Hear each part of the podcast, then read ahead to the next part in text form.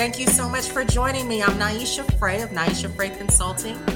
Um, I am also the host of today's podcast, Questions You Didn't Ask. Thank you for joining me on my very, very first uh, podcast episode and series.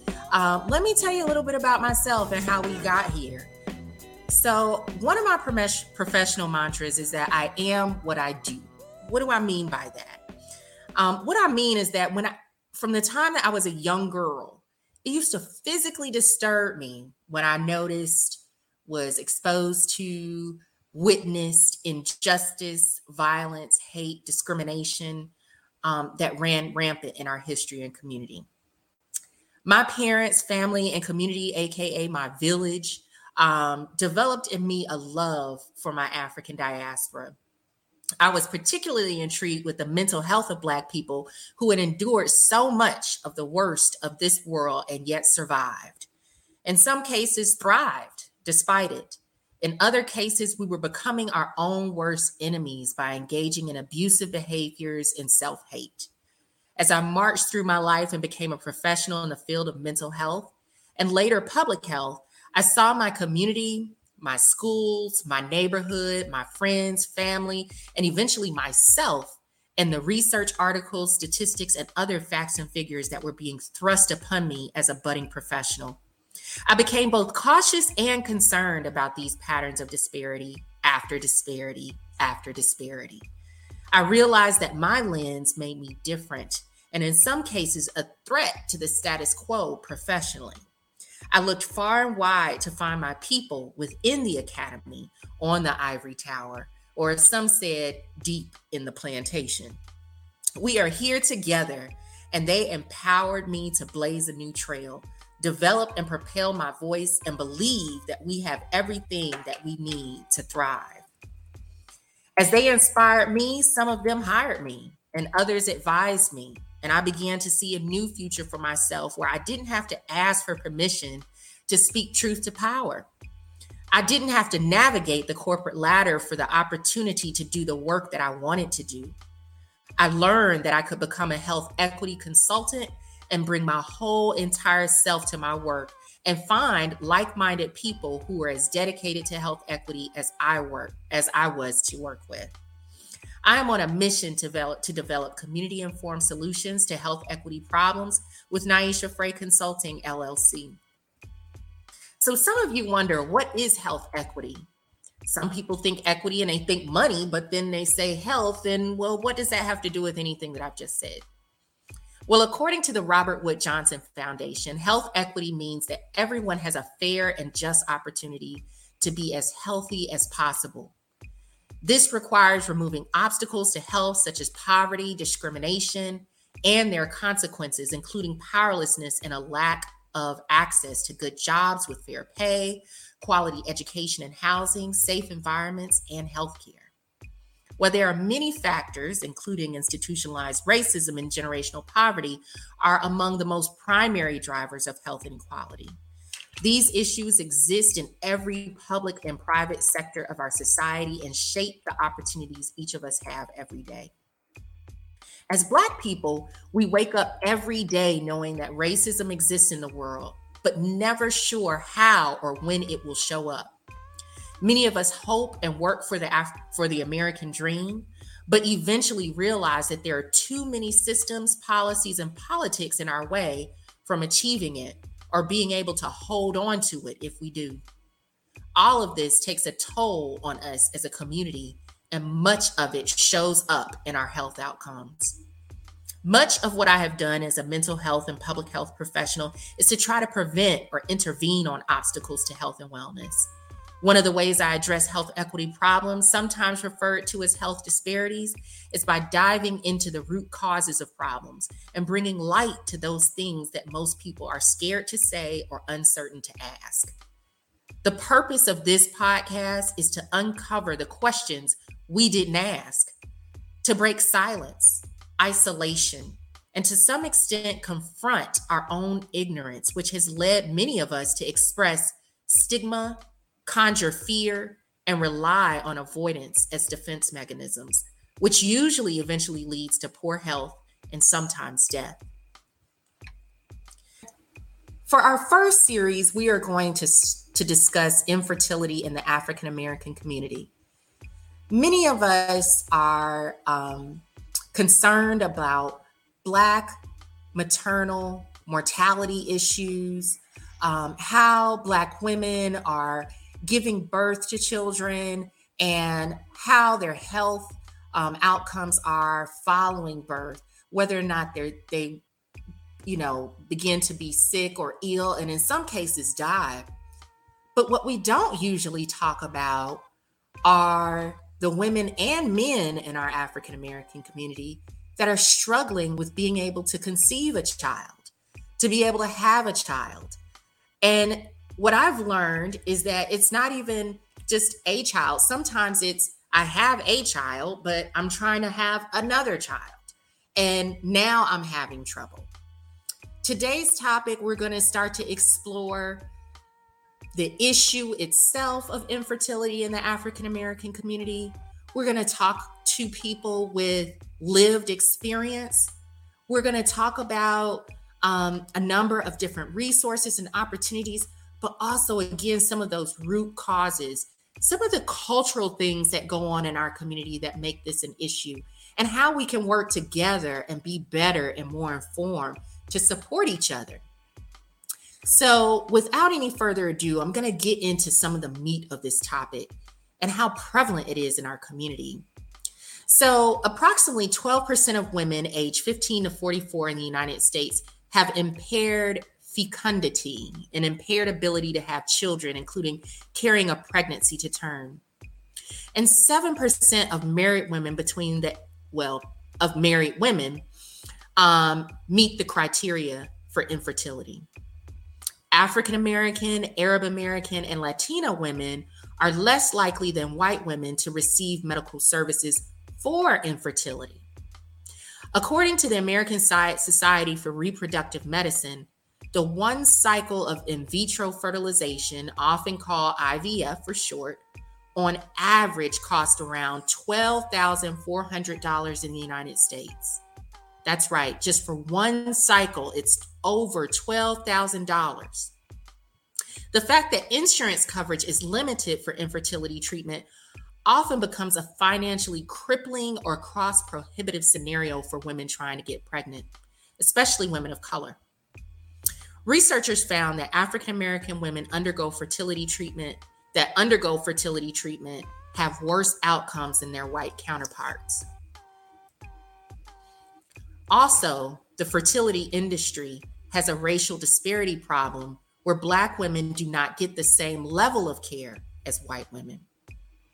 Black women often seek fertility treatment later than women of other races.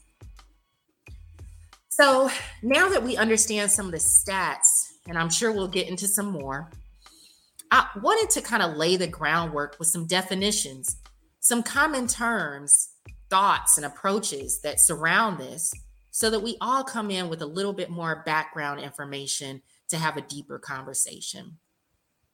So, the standard medical definition of infertility refers to a woman who has been unable to conceive after 12 or more months of regular, unprotected sexual intercourse. In the United States, seeking medical services for infertility is positively associated with older age, a college education, high income, and being of European ancestry. So that brings in another topic of stratified reproduction. Yes, that's a fancy word that means medical resources are used to enhance the fertility of married high income white couples, but not the reproduction of less valued, less desirable brown and black babies. This is a term that we use to describe the health disparity in the African American community related to infertility. There's also um, a very important part of our society where certain women are encouraged to reproduce, whereas other women, mostly poor women and women of color, are actively discouraged or denied the means to reproduce. Moreover, medical and political institutions support stratified reproduction. I'm sure you guys can think of examples in the Medicaid coverage um, area, you know, area. Um, when we think about contraceptive methods and who is encouraged to use them and for how long and under what circumstances, and how this limits reproduction among poor women, but rarely covers infertility treatments to enhance reproduction for low income women or women of color. At the same time, we have in our society this motherhood mandate that demands that all women in our society should or are assumed to want to become mothers. We have these current ideologies of intensive mothering go even further, dictating that good mothering should be all encompassing enterprise. A good mother will personally, financially, and emotionally devote themselves and center their lives around their children. These are based on middle class European American heterosexual standards. And infertility, as impairing their sense of self and sense of being a woman, creates really negative feelings in our in, in women who are experiencing this. Some of some of these women experiencing infertility consider themselves incomplete, um, especially as they compare themselves to this mother mandate. Um, they may consider themselves flawed and deficient in fundamental ways. And some of them have even said things like, uh, in my mind, it's as simple as having a baby. That's a hurt feeling that you can't do something that's that simple. And other women have said things like, that's what God created women for to reproduce. So we have a lot of mental health, social, and cultural health issues that collide under this topic of infertility, but then even play a special and unique flavor, if you will, in the Black community, where the Black fertility mandate represents um, this assumption that all African American women are fertile. We've seen it in depictions um, and statistics and imagery and our news, um, in the media, and movies, um, music. You know, it's all about the baby mama, right? It's all about, um, I shouldn't say it's all about, but there's a lot of discussion about teenage pregnancy in the Black community. You know, um, um, the fact that, you know, a lot of women are considered um, if they're pregnant or unmarried, that you know it must be an unwanted pregnancy or things like that. but when we think about what is a good mother in the context of the African American community, it's not independent. It's um, a self consuming endeavor, same as before. But mothering is embedded in a supportive kin network with the practical imperative of sharing childcare responsibilities. There's also the legacy of slavery and persecution that's historic for African Americans in the United States. And I'm sure Africans around the diaspora may be able to relate to this as well. But it's been documented that a central component of even Black church practices is a racial imperative to marry and reproduce, especially within your race.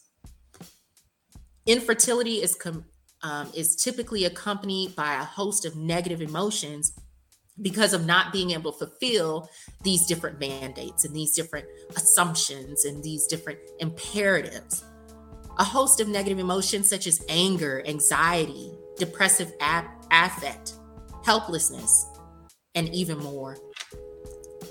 Once you throw in the economic constraints, people can feel even more isolated with the lack of private health insurance to address these issues, perception of discrimination from medical health providers, and ethical concerns related to how they're going to be treated once they reach the doctor's office to address these issues, or even attempt to ask the question or think about approaching a doctor about what's going on in their lives. So we find that a lot of African American women are silent on this topic. And some of this may be linked to cultural ex- expectations about privacy in the African American community. Um, it's very common that we are expected to keep these matters private um, in order to provide protection from authority figures such as teachers, social workers, doctors, and people outside the community who may be unlikely to understand African American families and how we negotiate survival. In essence, some African American women view their silence about reproductive difficulties as supporting racial solidarity by hiding their own personal vulnerabilities from public view. I have to give credit where credit is due, and that is to say that a lot of these ideas were sparked in me after reading a very impactful article called Silent and Infertile an intersectional analysis of the experience of socioeconomically diverse African American women with infertility. This was written in 2015 by Rosario Ceballo, Erin Graham, and Jamie Hart. So I definitely want you guys to take a look at this article and figure out what are the questions that you didn't ask. For me, when she talks about, when Rosario and Ceballo talks about African American women and more reasons to remain silent about reproductive problems, is that they describe that they believe they should be able to handle these difficulties alone. They believe that they're themselves as being strong, reliant women. And according to this cultural stereotype, African American women can handle problems without help, companionship, or support from others. There's a quote from uh, Hill 2009 that says, such a response to traumatic life events may be detrimental to African American women's psychological well being. So there's this contradiction in our cultural and social expectations that we are communal while simultaneously being strong enough not to need help. Sometimes we do not use our cultural and social strengths as such, especially when we need them most, and thus lend ourselves to mental, emotional, spiritual, and physical burdens that could otherwise be averted if we were to lean into our community, family, friends, and other social supports. Rosario Ceballo also talks about the internalization of stereotypes about African American women's hyperfertility or belief in a Black fertility mandate, claiming that all Black women are invariably fertile. We know this not to be true. Many of the African American women in our in, in their sample, uh, Rosario and Ceballo, this study that they did, believed that they were an anomaly, an abnormal exception to the status quo, and thus different from other African American women who had a propensity for reproducing. One of their their participants said, like my friends who weren't able to get pregnant, they weren't African Americans. So I didn't know anybody who was that had a problem. To me, this is the cost of not asking the questions or not getting the correct answers. Um, that we tend to believe things that are not true, and thus that puts us in harm's way to live our lives based on inaccurate assumptions. It's also an understanding that, you know, we are oftentimes socially and culturally isolated, and there are different cultural expectations about silence, creates this, this perspective that shapes a worldview about the status quo of Black women. So, since we're a numeric minority in the US, about 14% or less in some places, we do not see each other in mass. So there's more chances of talking to non Black people who are infertile than talking to Black people who are infertile. This creates a false narrative that appears true just because of probabilities and odds due to racial population density and cultural norms. Visibility of these issues and challenges as well um, are so, provides us an opportunity to create some solutions and options among African American people, and for African American people, what truly matters is for us to be together, for us to have these conversations. And that's what the next session of this series is about. You'll be introduced to Kenisha Bethea and also to Regina Townsend of the Broken Brown Egg. I hope that you enjoy this conversation as much as I have. Have a great day. I'm happy to introduce my first guest, Kenisha Bethea. Um, she has a passion for working with communities to address health disparities. She's applied applied her training and expertise in public health in various settings to improve health outcomes within the community and healthcare systems. Kenisha's love for working in communities began in the nonprofit sector with a small cancer organization servicing rural communities. She then moved to state government as a program coordinator, working her way to the assistant director of the NC Cancer Comprehensive Program with the NC Division of Public Health. Kenisha returned to nonprofit as the Associate Director of Community Programs with the Susan G. Komen NC Triangle to the Coast affiliate. In both roles, she managed community health strategic plans for statewide initiatives. This included community and healthcare partnerships, collaborations, and coalitions to address access to quality healthcare and improve the health of communities across diverse racial, ethnic, geographic, and socioeconomic groups. Currently, she works at Duke as a research program leader with the Clinical Translational Science Institute, where she works to improve equity by increasing participation in clinical research for underrepresented communities. She leads several projects, including working with faith leaders and developing and managing a community advisory board that provides insight and expertise to implement effective strategies to ensure research is responsive to community needs, increase recruitment, retention, and dissemination of results. Kenisha is active in her community and always finds ways to bring the two worlds together. Her commitment to helping others was instilled by her parents. She has two brothers and is mother to, to fur baby to two fur babies that she loves dearly. Thank you, Kenisha, so much for being here. Oh, thank you. Um, I'm happy to be here. Um, it's an honor to be here, and I'm I look forward to this conversation. Thank you. So before we get um, into introducing our next uh, uh, esteemed guest, is there anything in particular that you would like to share with the audience about who you are and what what made you say yes to this invitation? Well, first of all, because you asked, um, that's first and foremost. Um, I think I think I I I live and breathe who I am, meaning that um, when I spoke, when you spoke about my bio, as in bringing my two worlds together, my work pretty much has been who I've been mm-hmm. um, for most of my my my life and my career. So those two have been married, um, and now this topic here that we're talking about today, I think is is important because um, I realized that that's something that maybe I should have put more to the forefront earlier on, um, but not realizing because these are conversations that we didn't have before that you do know you have a timetable, but you just don't know how serious that timetable really is until you know you're faced with it yourself. So. Mm-hmm. Well, thank you so much for being here. And thank you so much for sharing with the audience. I'm sure you all are going to enjoy Kenisha um, just as much as you're going to enjoy our next guest, Regina Townsend. Regina Townsend is an award winning youth lib- librarian, infertility advocate, and founder of the Broken Brown Egg, an international rec- internationally recognized reproductive health organization. Regina's heartfelt and humorous work has been featured in USA Today, Slate, and the New York Times. She has also appeared on BBC News and Fox Soul and recently published her first book, Make if make sense, putting words to the feels of infertility. She is passionate about bringing light to the nuance of infertility in the African American community, the unique needs of teens and young adults, and believes in connecting people to the resources they need to make informed decisions. When she's not learning from her teenage patrons at the library or playing on her PlayStation, Regina can be found binge watching Star Trek or sneaking off to the craft store.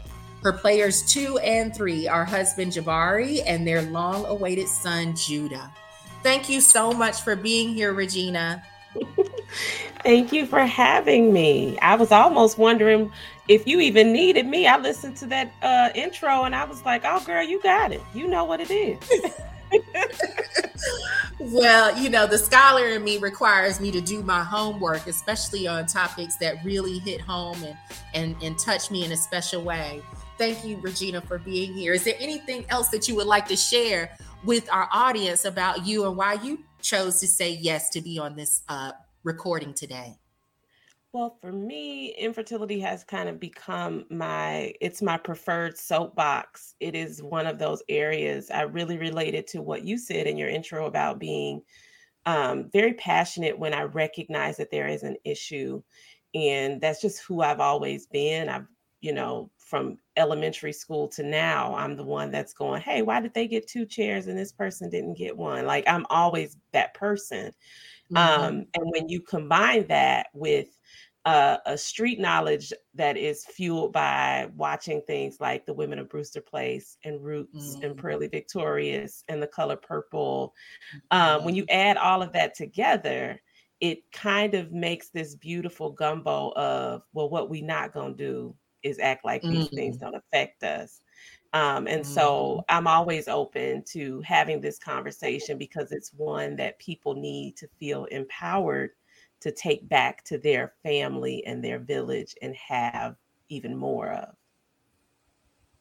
Well, thank you so much, and I just love um, your your nuance and and reference to these movies that have uh, definitely touched each of us in a different way. And it's amazing how when we're watching stuff in real time, we never know how it's going to resonate with us um, later on in our lives, how it's going to circle back around. So, without further ado, I'm going to get into um, some of our interview questions. Um, so, as I mentioned in the intro, the predominant representation of Black women's sexuality has been one in popular culture of being irresponsible, excessive, uncontrolled, you know, hot, you know, all these things. But I'm going to start with Kenisha and ask growing up as a beautiful brown skinned uh, girl in the South, what were you told about what it was to be a young Black woman? And what expect- expectations were given to you? How do you feel like those expectations affect your decisions about relationships and having children? So, you know, it's interesting because as you were um, speaking about, you know, how oftentimes Black women are, you know, hypersexual and um, in media. I, I mean, I, am a late 70s baby, not gonna give my exact age. um, born in the late, late, late. Um, but I grew up with hip hop. So, right. you know, I love hip hop. Um, hip hop was what I lived with and in addition to r&b music mm-hmm. which at that time didn't realize how sexualized that music was as mm-hmm. well that mm. our parents played um, for us and they grew to as well um, and then coming into my profession of public health, um, I kind of look back at things now and and wonder, did I help, you know, reiterate some of these things that should not have been mm. um, in, in the work that I was doing in my mind, thinking I'm making a difference and that I'm helping. Mm. Um, but I will say I grew up in a very loving community. Um, my parents, um, I felt the love with my parents. Um, with my extended family, with my school, um, my teachers. I was always in programs that supported or that instilled in us that we were we were amazing black people mm-hmm. and that we could be anything that we wanted to be. Um, but I also grew up around um, within communities where we saw teenage pregnancy. You know, I had friends that had babies early and things of that nature. And, you know, that was just the path that they took. I will say that um, it was ingrained in us, um, being around all of those who saw potential in us, um, that, you know, don't get pregnant. I mm-hmm. will say that those are words that you heard often. Don't get pregnant. Wait till you're married. Wait till you're married. Don't get pregnant. Mm-hmm. Um, and so, although I heard those things and I did internalize those things, I did realize in college that I, I really didn't want a child at that time. Mm-hmm. I didn't. I it didn't even I knew I was going to have a family. Those were things that I just knew. Um, but in terms of setting goals to ensure that those happen, those things happen, as I have with my education and my career and other things that I've desired, I will say that I think that's something now looking back that we also need to inst- we need to educate our our women about our black mm-hmm. women about and and boys as, as well mm-hmm. um, about those things. So um, I will say that yes, the messaging in terms of not having children, wait till you're married, were important, and they guided my my path. But I think those messages were important because I don't think I would be where I am today without those messages. But just looking back now, we just need some tweaks. Mm-hmm. Need some tweaks in, in, in how that that moves forward. Did I answer the question? You sure did. Okay. You sure did. Um, so I'm going to ask Kenisha another question, then pop over to talk with Regina. Um, but how do you think the, you know, you you talked about some of the cultural upbringing influences. um, in your education um, and your professional goals. But, you know, how do you think that that really influenced your goals about having children, like when to have children, or what questions do you wish you would have asked and when? So, looking back now, um, I did a um, like I said, public health has been my background, so I've done a lot of health education, community health, things of that nature. I've even volunteered where I've um, ran programs, TOPS teens, teens against you know um, pre- pregnancy prevention programs, things of that nature. I myself, because um, in college I didn't have health care, um, I went to Planned Parenthood, you know, mm-hmm. to make sure that I didn't have a baby when I didn't want to have a baby.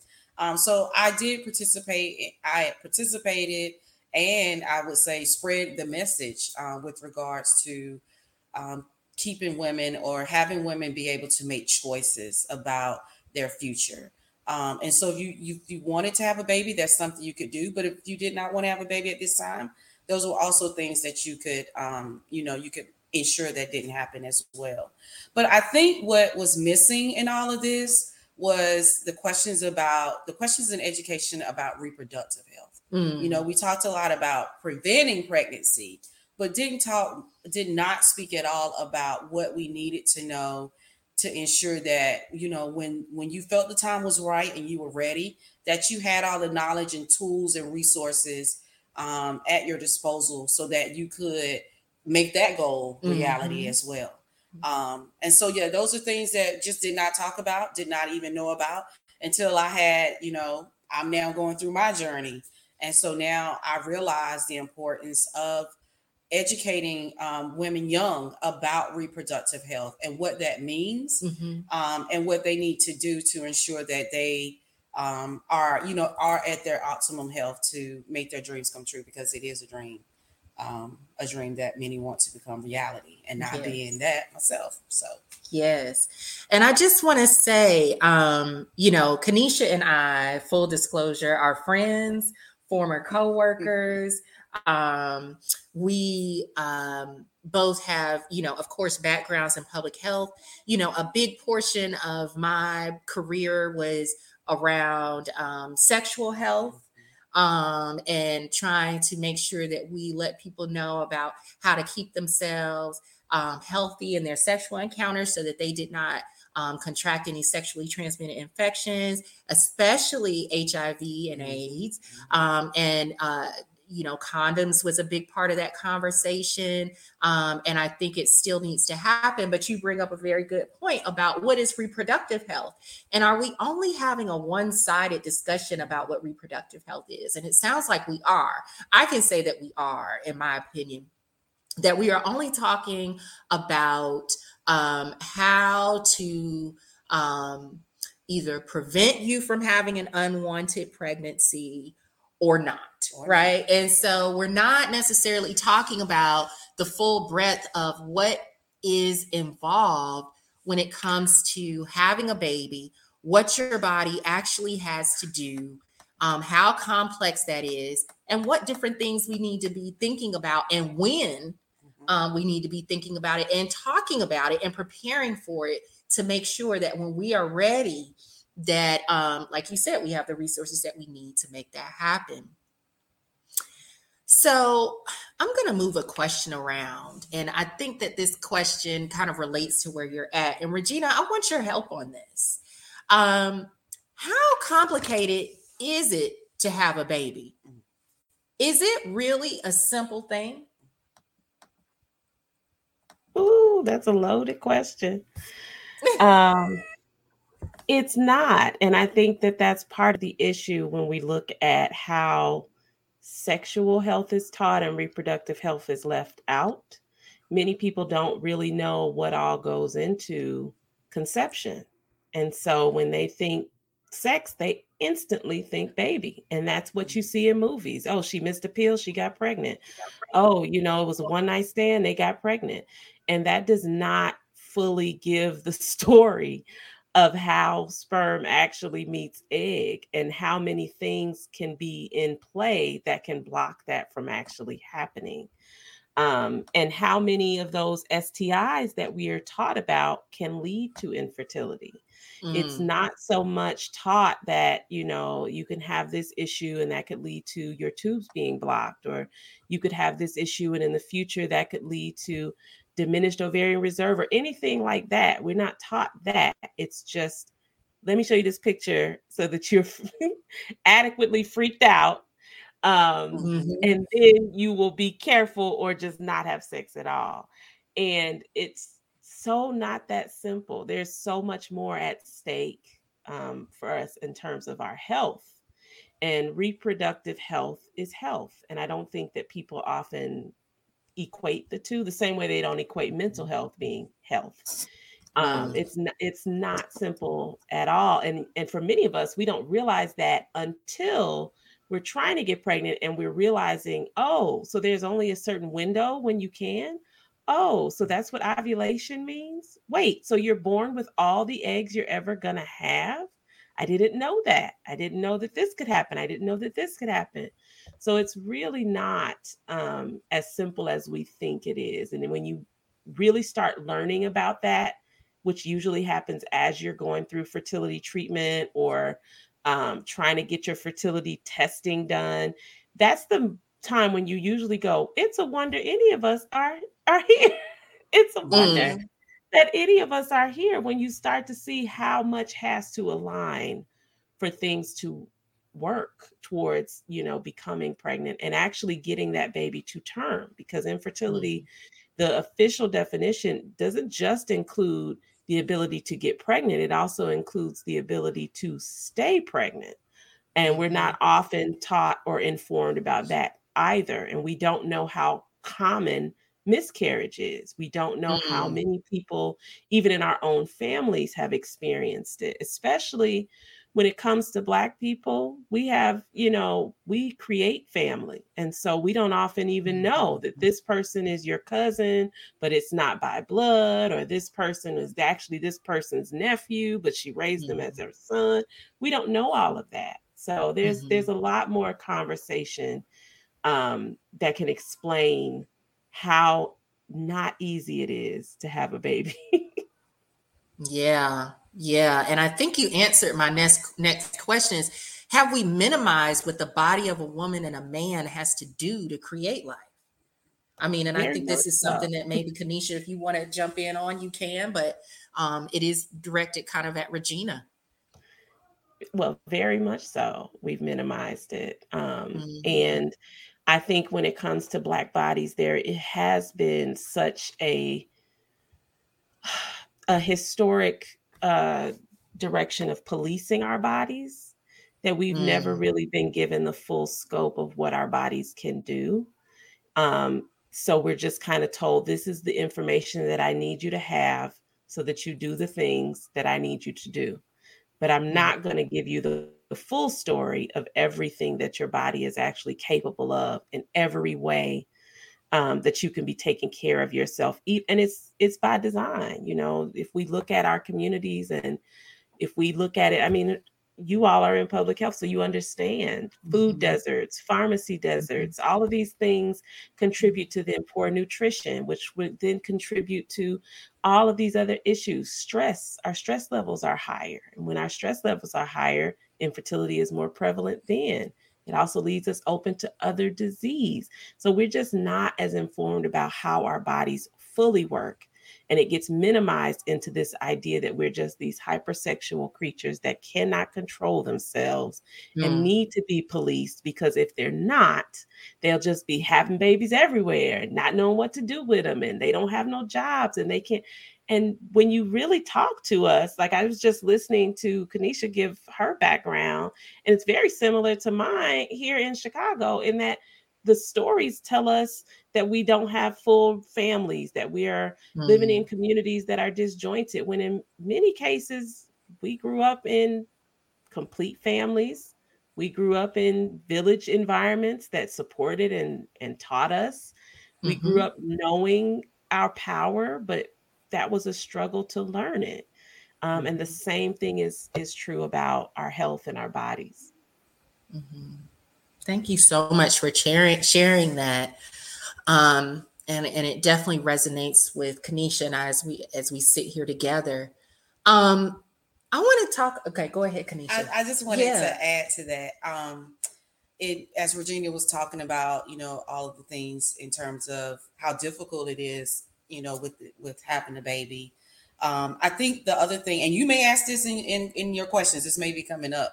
Um, but I know for me, um, you know, I've been healthy all my life. Mm. So my health really wasn't my concern. Um, that wasn't something I was really thinking about. Now, what I should have been thinking about was the number of eggs I have. That's what I should have been thinking about. Um, but um, and this this also could be a whole nother topic in itself. But those of us who, you know, desire to be married mm-hmm. prior to having a child.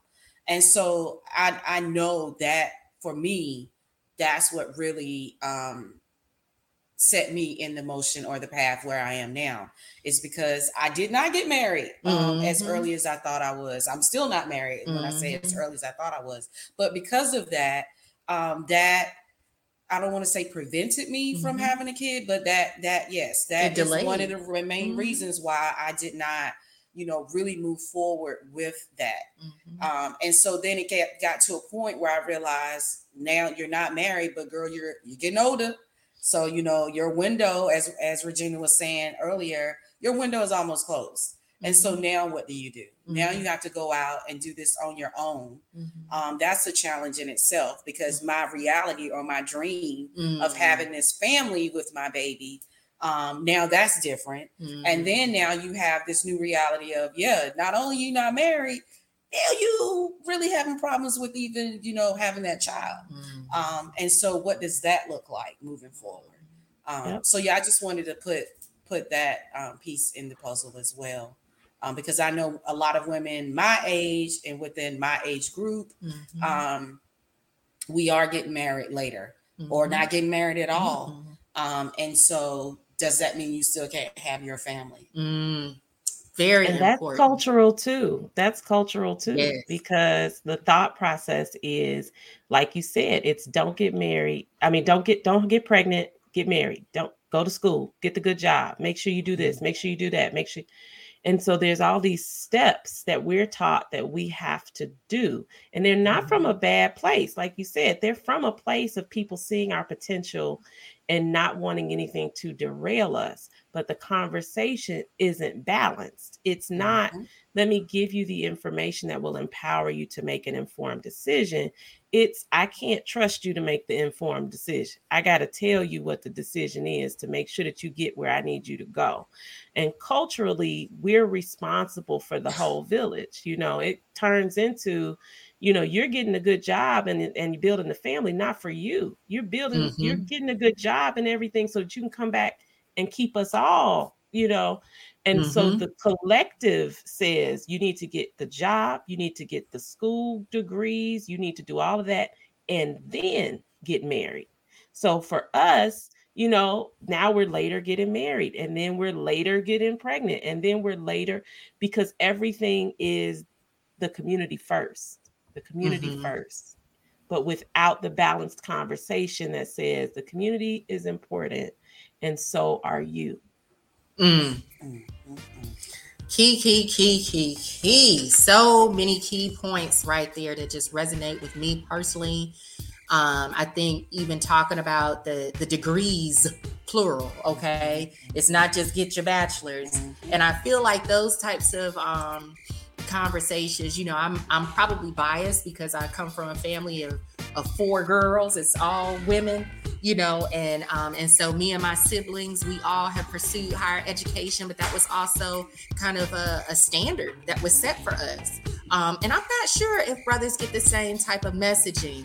Just because I don't have brothers, I have cousins. Um, I have, you know, uh, male family friends, um, but but they're not necessarily held to the same standard that women are. And so even when we're thinking about our partners and when we're partnering and who we're partnering, that becomes a whole nother question, right? So maybe a whole nother episode of questions we didn't ask. Thank you for listening to our podcast, Questions You Didn't Ask, with me, Niasha Fray, and my guests this week, Kenisha Bethea and Regina Townsend. Tune in next week as our conversation continues.